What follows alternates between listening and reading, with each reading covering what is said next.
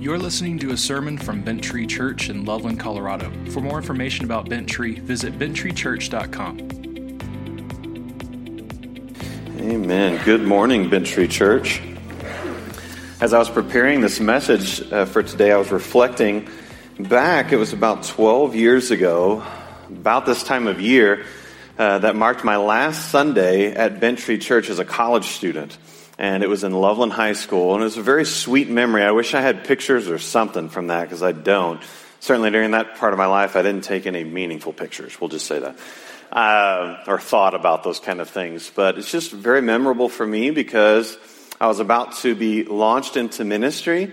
I was about to move to Texas to be married and to start seminary and to um, eventually see two kids come into the world and start full time ministry. But uh, this is the closest thing I have to a home church. The church I grew up in doesn't exist anymore. And so coming here is a special uh, thing for me, and I'm just so thankful, and I don't take it lightly.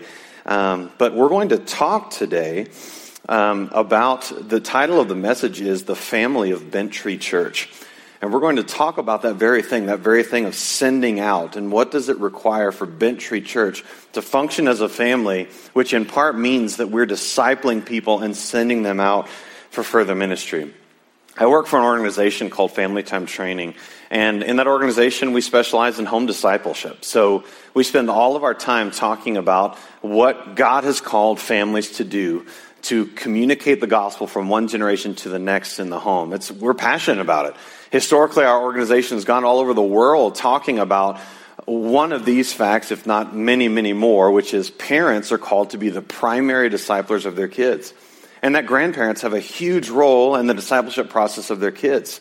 Um, and so it wouldn't surprise you to, if you've heard me speak before, if you know anything about our organization, to hear us quote something like this. This is from Dr. Voddie Baucham. This is from his book, Family Driven Faith. Moses saw the home as the principal delivery system for the transmittal of God's truth from generation to generation. There is no hint here, meaning Deuteronomy 6, or anywhere else in the Bible of the multi generational truth of God being abdicated by power parents in favor of trained professionals. In other words, God's word doesn't have any room and never prescribes for believing parents to take their role as primary disciplers and give it to somebody else, thinking that they would do it better.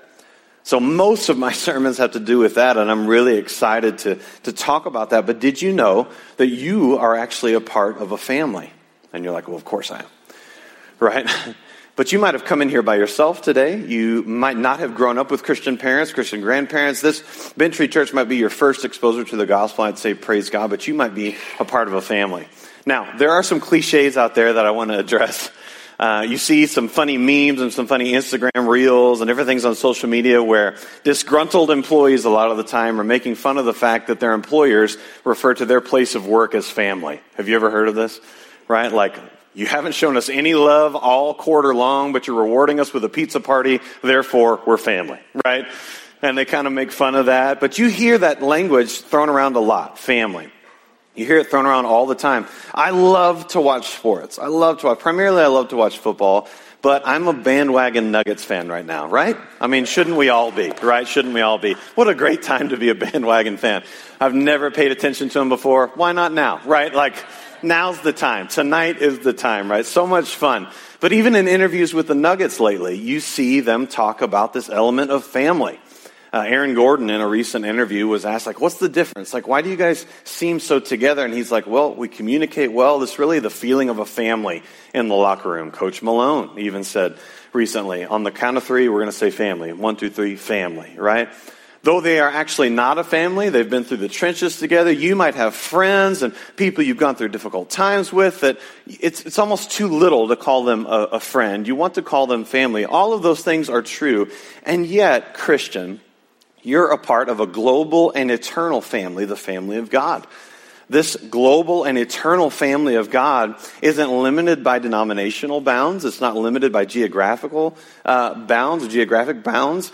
It's, it's a family. If you went across the world today and met with a Christian there, you would have an instant connection. Even if you didn't speak their language once you find out that you are either a son or a daughter of the living king right? We're a part of a global and eternal family, but you're also a part of a local expression of that family. What Jonathan Leeman calls this church being a embassy of the kingdom of God. It's like one of the embassies of the kingdom of God in Larimer County in Loveland, Colorado. You're a part of a family. Bent Tree Church is a local expression and a very meaningful one of the family of God.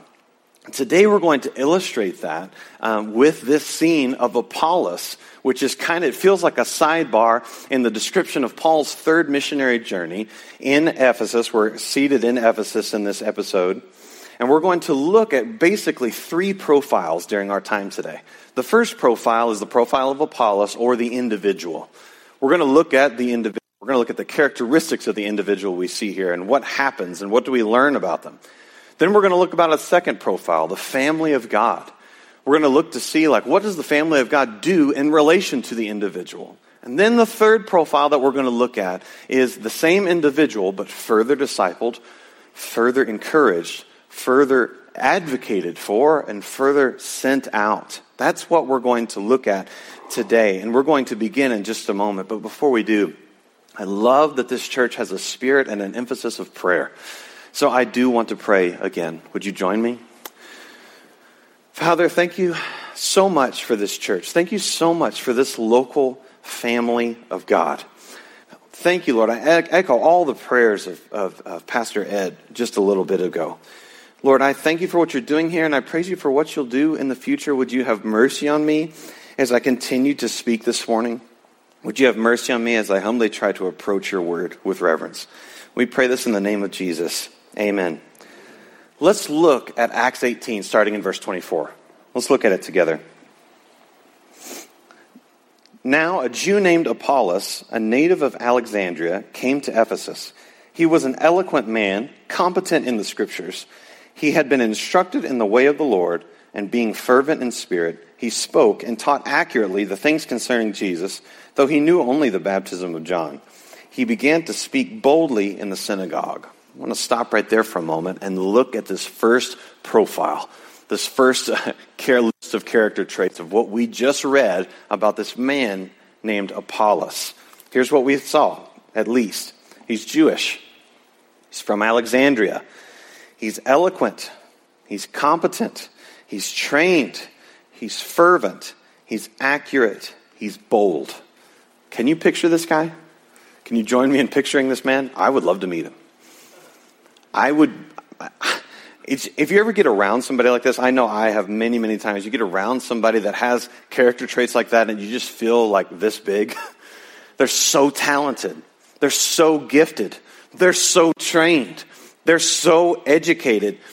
But there's not an arrogance about this man. We're going to see this more in a little bit. There's not an arrogance about this man, but I can picture this guy. Being from Alexandria, it doesn't really surprise us that he would have some of these traits. Not everyone from Alexandria and Egypt would have had these traits, but man, they match up with what Alexandria was. Founded by Alexander the Great, this place was the center of intellectual advancement, the center of intellectual thought, the center of philosophy, the center of trade. Think college town on steroids. A good college town, right? college town, there's some bad ones. Think college town on steroids. If you wanted to advance in your field, if you wanted to be a scholar, Alexandria. We don't know where Apollos was trained, like who trained him specifically while he was in Alexandria. Much of the theology and much of the philosophy and biblical interpretation in Alexandria, what we learn is a lot of it was unfortunately allegorical. What that means is they would submit the Old Testament primarily to allegorical interpretations and applications. Not a great thing. We know that Jewish philosophy was big. The name Philo was a big name with Jewish. He was a Hellenistic Jew in that time. Big philosophy center. It was this big center of thought and advancement. So it's not surprising that this man comes from Alexandria. And yet, he was a believer. When you see this picture of Alexandria, I want to, or see this picture of Apollos, I want you to notice that he, Luke here, the author of Acts, doesn't describe Apollos in the same way he does in the next chapter for the disciples in Ephesus that he encounters that had not been filled with the Holy Spirit. They were not yet believers. Um, he doesn't describe Apollos in the same way. Here's the way that you can summarize the way that Luke describes Apollos. This is a man who was a believer, who was trained and taught about Jesus rightly and was in need of further discipleship. He was in need of further discipleship. Which brings me to my first point. This is our first point for the day. This is for us, Bent Tree, this morning. In humility, be willing to be discipled by the Bent Tree family. I'm going to say it again. In humility, be willing to be discipled by the Bent Tree family. If anybody could have rejected the offer of discipleship, it could have been Apollos. He had the intellect, he had training, some sort of formal training. He could speak boldly in the synagogue. He spoke rightly about Jesus. He was fervent in spirit, we saw, which, and if you're reading the ESV, you see that it's a lowercase s, but some translations have it uppercase, meaning the Holy Spirit. I believe it's lowercase, meaning this man, when he got up to speak, he was a man of energy, of passion. He was eager to get the word out to the people, eager to be in the synagogues talking about Jesus. If anybody could have rejected the offer of discipleship, it would have been Apollos. And I want to challenge you with something, or more ask you something this morning. Based on your experience and how long you've been in the church and what discipleship classes that you've taken and what seminary you went to, or maybe you became a Christian yesterday, regardless of what it is, what is keeping you from discipleship this morning? I will say that without any historical bias to this church or uh, any actual bias to this church, I will say that this church functions in a very unique way from the others that I go to. And I love all the ones that I've been to. I have never seen a church put this much emphasis on discipleship. That's true. I have never seen a church put this much emphasis on discipleship. I vividly remember uh, watching a Bent Tree sermon when I was um, at, at home in Texas and a lot of the times I would just put Paul on in the background while I was getting things ready in the morning in my, in my work, like on a Monday morning or something. And I'll never forget, I can't remember the date of it, but I'll never forget when Pastor Paul literally got up in front of you and with tears repented to you that he was seeking at the time in the past to make this a more entertainment driven church, a church that was not focused on discipleship. And while I was cleaning or doing whatever I was doing in the office that morning, I literally stopped and went and looked at the screen. what? And he was in tears, repenting to his church, and then declaring under God's grace and mercy that from now on we are going to focus on the Great Commission of Jesus. Wow. That eventually led to the creation of uh, the discipleship pathway and statements like D3, disciplers discipling disciples. A lot of churches say that. A lot of churches talk about discipleship, and yet the reason I'm telling you this is if you today, after hearing this message, or after talking with somebody in the foyer, or after praying with one of the elders after the service, you realize uh, that you need to be discipled, uh, they would be overjoyed. And they have a process for you to go to that's not mechanical, it's relational, and is meant to lead you from one step to the next for the purpose of your growth. You don't have to be embarrassed of what you don't know. You don't have to be embarrassed of what you didn't experience. If anybody could have rejected uh, discipleship, it would have been Apollos, but you might be in that same place today going, that's for somebody else. For many reasons, I'm going to refrain. Which leads us to our next passage. Let's begin back in verse 26. He began to speak, Apollos began to speak boldly in the synagogue. But when Priscilla and Aquila heard him, they took him and explained to him the way of God more accurately. And when he wished to cross into Achaia, the brothers encouraged him and wrote to the disciples there to welcome him. Let's look at the profile of the family of God. What has the family of God done in relation to Apollos and what we just read? Priscilla and Aquila approached Apollos privately and with care. Privately and with care. They didn't follow the sin of many uh, discernment bloggers of our day or uh, some really passionate keyboard warriors, right? Uh, to attack somebody publicly because they said something that they don't agree with theologically. No, no, no. They're not looking also, Priscilla and Aquila, to beat him down or to embarrass him in front of the rest of the people at the synagogue. No, no, no. What did they do? They went and they took him aside privately for his care, for his development, for his further discipleship. They cared for him. They cared for him. They approached him privately and with care. They instructed and discipled him further. And then we see this description of the brothers who encouraged Apollos and they advocated uh, for Apollos to the church in Achaia in Corinth. Now, we were introduced to Priscilla and Aquila at the begin, beginning of chapter 18. Uh, where they were tent makers, and Paul actually lived with them at one point. Originally, Priscilla and Aquila were from Italy, were driven out by Emperor Claudius. They were driven out to Corinth and then followed Paul to Ephesus to be church planters. And here's the deal you never see an indication of Priscilla and Aquila having an official office in the church. I want you to picture a man and a woman, a husband and wife, who loved the Lord and wanted to seek him passionately and advance his gospel all over the world. That's Priscilla and Aquila. I would, I would love to have a conversation with Priscilla and Aquila. They lived with Paul. They made tents with Paul. They followed Paul to Ephesus. Can you imagine Apollos being encouraged in the church in Ephesus that Paul founded and being advocated for and endorsed by Paul's friends and being trained by them and having him being sent out? Imagine the church in Corinth and Achaia receiving that letter of endorsement of this young, passionate teacher, Apollos. Do you think they were uh, ready to welcome him in their midst? They were. But why? Had Apollos, had Apollos just remained in that early state that we saw in verse 24, not having gone through further discipleship and not having been discipled in the way that agreed with Jerusalem and was clearly and overtly Pauline in nature, had that not happened, being sent to Achaia and Corinth would have been a different thing. And yet, you see love. You see encouragement. You see advocating for. And just to remind you of that first point of our day, Apollos clearly received their encouragement, their correction, their, their, their instruction, their discipleship. Which leads me to my second point for the day. With sacrificial love, know and disciple other generations at Bent Tree Church. With sacrificial love, know and disciple other generations at Bent Tree Church. Here's the truth, and I want you to hear me so loud and clear. My organization specializes in home discipleship. We know that as parents, it can be so scary and confusing. what, I'm supposed to disciple my kids, so what am I supposed to say? Or grandparents to say, I don't have any influence on my grandkids. What am I supposed to say to them? We love to specialize in that. And sometimes that can kind of become insulated, and, and families can kind of just focus on their home and their home alone when, and forget the fact that you're a part of another family, the family of God, and that you need each other. You need one another.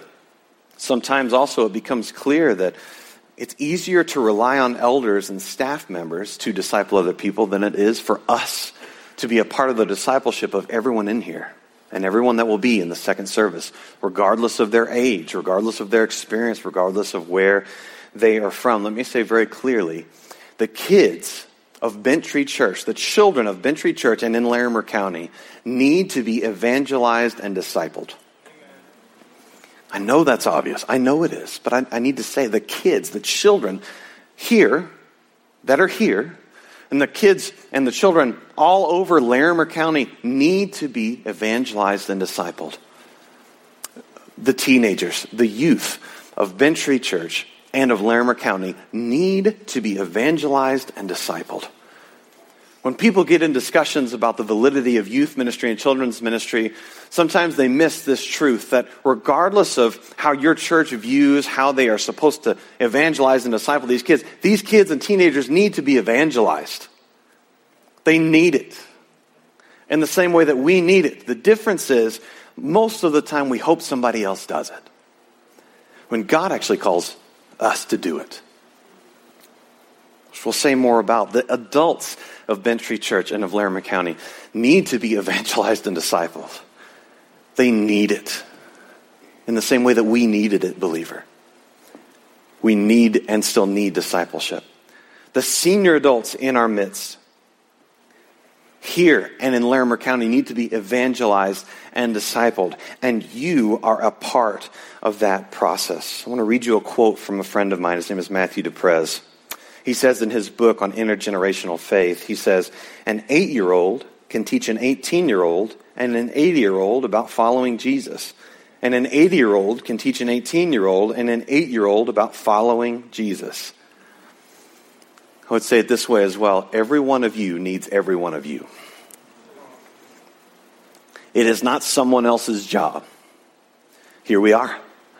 You're a family. And I know family can be a tough topic for a lot of people, and it's never perfect. It's never easy. It never fully makes sense. And yet, regardless of your experience, regardless of these things, we all need to be discipled and we all need to be in the process of discipling other people. I love what Pastor Hunter said a couple of weeks ago, where we all need somebody discipling us and we need to be discipling somebody else. But it's to be done after the fashion of Priscilla and Aquila, where they cared, they knew, they pursued, they advocated, they encouraged with the rest of the brothers there in Ephesus. Let's keep going in verse 20, second half of verse 27. When he arrived in Achaia, he greatly helped those who through grace had believed, for he powerfully refuted the Jews in public, showing by the scriptures that Christ was Jesus, that the Christ was Jesus. I love I love these words. I love the result. What is the result? We look at the third profile that we talked about earlier. This is Apollos, but further discipled, further encouraged, further equipped, advocated for, supported, and then sent out. He was help, he helped in Achaia, he refuted in Achaia, and he sent out. He was sent out to Achaia. What does this mean? I love this language here. He greatly helped. This is one of the functions of a shepherding pastor or a Christian leader. That he would go into a place, that he would go into an area, that he would go into a church and really be a help to his congregation through the truth of God's word. To be a great help, Luke says. But not just that side of it. It says, when he arrived, he greatly helped those through grace had believed, for he powerfully refuted the Jews in public Picture here a decisive victory in debate. That's what the language implies here a decisive victory in debate. Not arrogance, not anything like that, but Apollos was an apologist, a true apologist, a scholar, having been further equipped by the church in Ephesus, sent out armed with a more complete, correct with Jerusalem, and in line with Pauline thought, uh, theology, which was in line with Jesus' theology equipping the church in Achaia, and a part of that is refuting the error of the Jews there in the synagogue who rejected Christ as the Messiah. Can I say that the world needs more of great help and needs more of powerful refutation? What do I mean? Not in arrogance, not in pride, or anything of the sort. But I can tell you that with new strains of things like progressive Christianity, and with new strains of taking the name of Jesus and, and lowering it. You don't really need Christ. He didn't really need to die on a cross, and so much more, friends. So much more, friends, that progressive Christianity is bleeding into the church. And really, the answer is not a person, it's Jesus. But we need to pray that through Bent Tree Church, more Apollos, what's the plural of Apollos? Apollos? We need more like Apollos to be sent out into the world to greatly help and powerfully refute. Because people are hurting. Churches are hurting. Churches are gathering preachers in, like Paul said would happen, that would just entertain their own desires. It sounds nice to not have to just believe in Jesus for a lot of folks. You mean I can still worship the land? You mean I can still have Buddhist practices in my home and still have a synergistic Christ figure that Jesus was mostly confused about when he was here on the planet? I mean, the list goes on and on and on. Bent Tree needs more bent trees. Bent Tree needs to send out more pastors uh, to continue to develop these people and send them out so that people would be greatly helped and that false teachers would be powerfully refuted. Not with opinions, not with soapboxes, not with political diatribes, but with the truth of God's Word. To be taught accurately who Jesus is, to provide a solid foundation for hurting believers. Hurting believers. This is a, this is a big deal. It leads to my uh, third point. Together, fight the temptation to turn inward. Together, fight the temptation to turn inward. What do I mean? I mean this. I love this place. I, I can't communicate accurately how much I love this place, how much I love you. I'm not even a member here.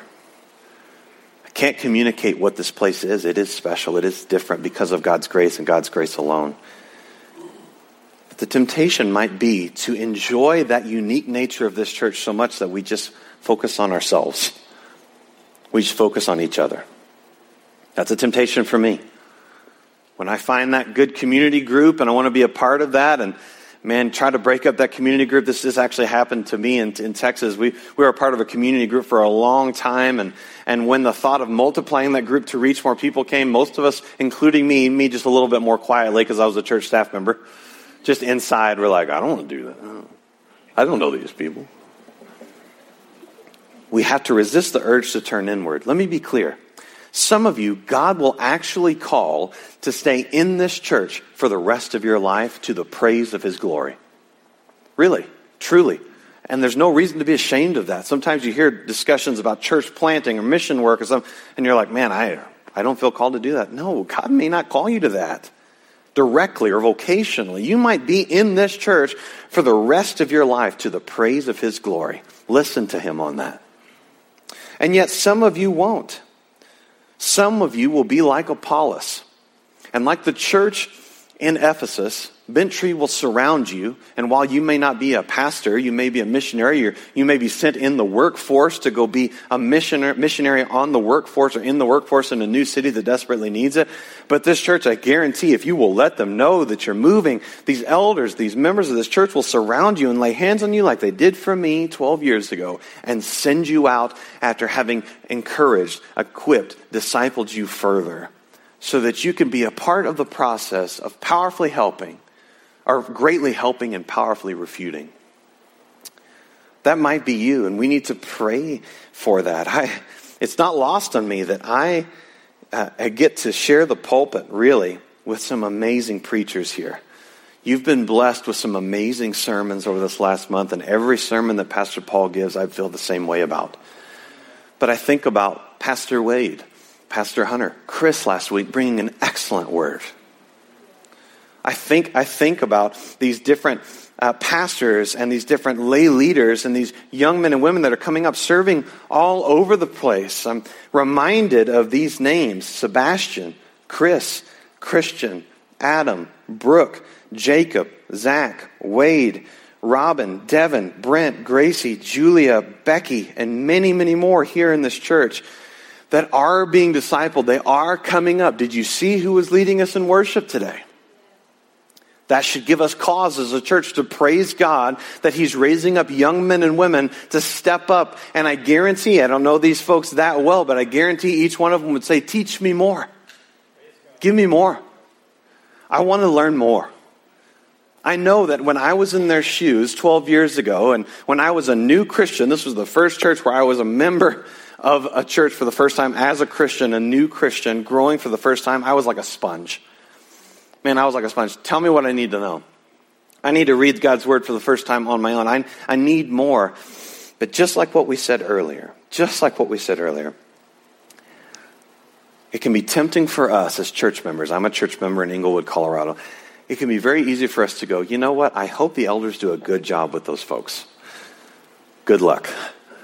When God literally is calling you to be a part of that process different levels. God is calling the elders of the church in Ephesians 4 11 through 12 to equip the saints for the work of the ministry. There is an office of elder. Without a doubt, that is a biblical thing. They have a special role, but that special role does not exclude you, Bent Tree family member, from coming in the lives of these young people, and not just young people, coming in the lives of the people that are here in this room, that will be in the next service, and those that can't attend today. Those that call Bent Tree home and are part of the Bent Tree family you have a part in their encouragement, in their equipping, in their advocation, in their sending out when God calls them to go. I get this picture. I get this picture. After seeing who's been preaching up here, I get this picture of what churches will be pastored by these people that have been up here. What churches will be led in worship by the people that were up here? Some may be here for a long time. We pray that we pray that that's true, right? amazing people in here. What, but who will be greatly helped by somebody that has been discipled by godly people here and sent out to greatly help and powerfully refute. I want to leave you this morning with four action points. I don't want to leave this in your mind as just like a, man, that would be great if somebody sometime would do something like that. What's for lunch? Right?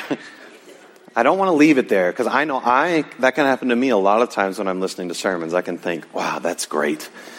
Uh, so, what are we doing later? Right? I want to give you four action points, and here's what they are. Number one, these are things you can do. Join the global and eternal family. Join the global and eternal family. Some of you in this room are not Christians. And the invitation is not one of condemnation. It is saying, we know that Christ died on the cross and rose again and offers the way of salvation only through him. He says in John 14, I am the way, the truth, and the life. No one comes to the Father except through me. You might have been in church for 80 years. Great. You might have heard thousands and thousands of sermons, but do you know Jesus and does he know you? I would say, in echoing what Pastor Ed was saying earlier, man, what an awesome day it would be if you came forward today and said, I want to know Jesus. Romans 10:9 says if you confess with your mouth that Jesus is Lord and believe in your heart that God raised him from the dead, you will be saved. Romans 10:13 says all who call upon the name of the Lord will be saved. Come to him today for salvation, for real life in this life and in the life to come. The invitation is wide open to you today. I literally beg you to come to know Jesus. He will change your life in the way that He changed mine. The first thing is this join the family, join the global and eternal family of God. Be an adopted son or daughter, like Ephesians 2 and 3 talks about. Number two, join the local family. And they didn't pay me to say this, right? Membership of a local church. I didn't I never thought that was a thing and then I can I'll never forget when I encountered resources and began diving into them a little bit more and discovered that man this is absolutely a necessary and biblical thing. If you ever hear the pastors or the staff talking about joining the church and taking the next steps class or whatever language they use, I would encourage you if you've been on the fence, it's time to be known. It's time to let them know you and it's time for you to know them. I really believe that those that commit covenantly to the Bent Tree Church are the ones that Hebrew describes these shepherding elders will give an account to when they're face to face with King Jesus, Judge Jesus. Join the family, be a part. And it's scary because we'd rather be on the outskirts, we'd rather not be known. but church membership is an essential part. Remember, a part of what? A part of being a process, part of the process of discipleship for this entire congregation. Number three, pray for family members. Yes, your biological family members, yes. But I'm talking about the Bent Tree family. If you're wondering where can I start, this is a great starting place of saying just taking a list like the list I read off earlier, asking um, how for a list of youth that need prayer asking the staff about the children's ministry. Ask, ask community group leaders. Join a community group and learn their names, and then just with a pen and paper, with Microsoft Word up or whatever, just write them down and choose a day during the week and pray for these people by name. Prayer is powerful, James talks about. It is essential. We don't do it enough. I don't do it enough. But it's one of the most powerful ways that you can begin knowing the people that you're sitting around right now and ministering to them. Their growth, I don't believe, will happen without prayer. Number four, know and be known. Know and be known. I can tell you one of the hardest things for me going from being on a church staff for the better part of a decade, full time, and you, you, sometimes you can hear church staffs of different churches complaining, and I know ours did sometimes. Why don't these people just connect? Why don't these people just know each other? Why don't these people just and then now, for the last two and a half years, I've been a member of the church and not on the church staff. I can tell you that first Sunday, I felt completely useless, right? What do I even do with myself? But I've learned over the last couple years that if I want to be known and I want to know others, it's on me. That's what I've learned. That might be different for you. I don't think it is. But what I've learned for myself is it's on me. If I want community, I've got to go get it. And the same is true for the person next to you and the person across the room. If you want to be known, the worst thing that you can do is sit at home and complain about not being known like I've done before. to my shame. Instead, to take that difficult leap to say, hey, that potluck's coming up. I don't know what a potluck is, and I don't want to go. But I'm going. Can we be honest? Is that an honest thing? There are times when an event at the church is scheduled, and my flesh would want nothing more than to see no people that day, right? Let me be alone, watch a movie I've seen 10,000 times, and not talk to a new person. I hope this is a safe place for me to say that. When you begin to really be involved in communities, when you lay down your own preferences and lean into the awkward, like my pastor says, and just go. Just go. But for what purpose? For what purpose? That we would not rely on trained professionals to do all of the work in the church, that God never designed it to be that way. Look at Romans 12, look at Romans, uh, 1 Corinthians 12, and the gifts God has given you, believer. To be an integral part of the discipleship of everyone in this room, every one of you needs every one of you for the advancement of the gospel in Loveland and beyond when this kind of radical and individual ownership takes root in Bent Tree Church, Larimer County will not be the same. Your walk with Christ will not be the same. And the quality of your relationship with Bent Tree Church will never be the same. It's time to lock arms and move forward in the discipleship Christ has called us to. Let's pray together. Father, I do thank you for the example of Apollos, but more so, Lord, I thank you for Jesus. God, we do believe, like Paul said in 1 Corinthians 15, that we've been given this message of great importance that Jesus did come in accordance with the Scripture. He did die in accordance with the Scripture, and he was raised in accordance with the Scripture.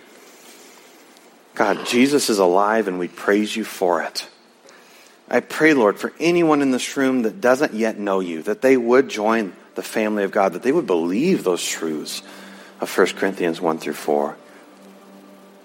I pray, Lord, for the members of Bent Tree Church and those that are considering membership, anybody within earshot of me right now, Lord, that they would feel the freedom to know and be truly known by this group of people. God, I do pray for young and old. However, you want them to be encouraged and equipped and sent out, Lord, I do pray for them.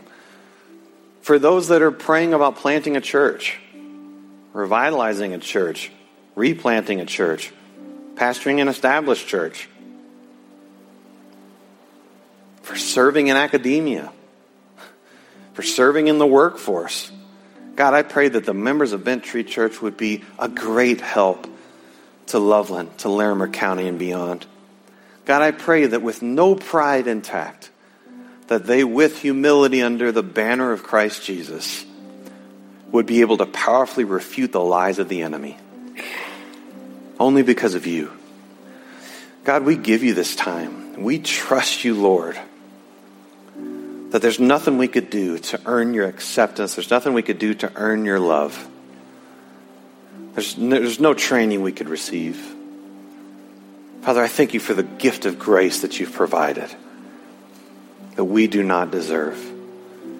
I pray, Lord, that you would call more to yourself today, that more people would join your family, and more people would be known and loved by their family members.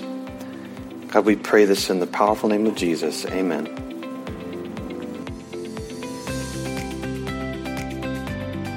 Thanks for listening to this sermon from Bent Tree Church. To get connected at Bent Tree and for more information, please visit benttreechurch.com.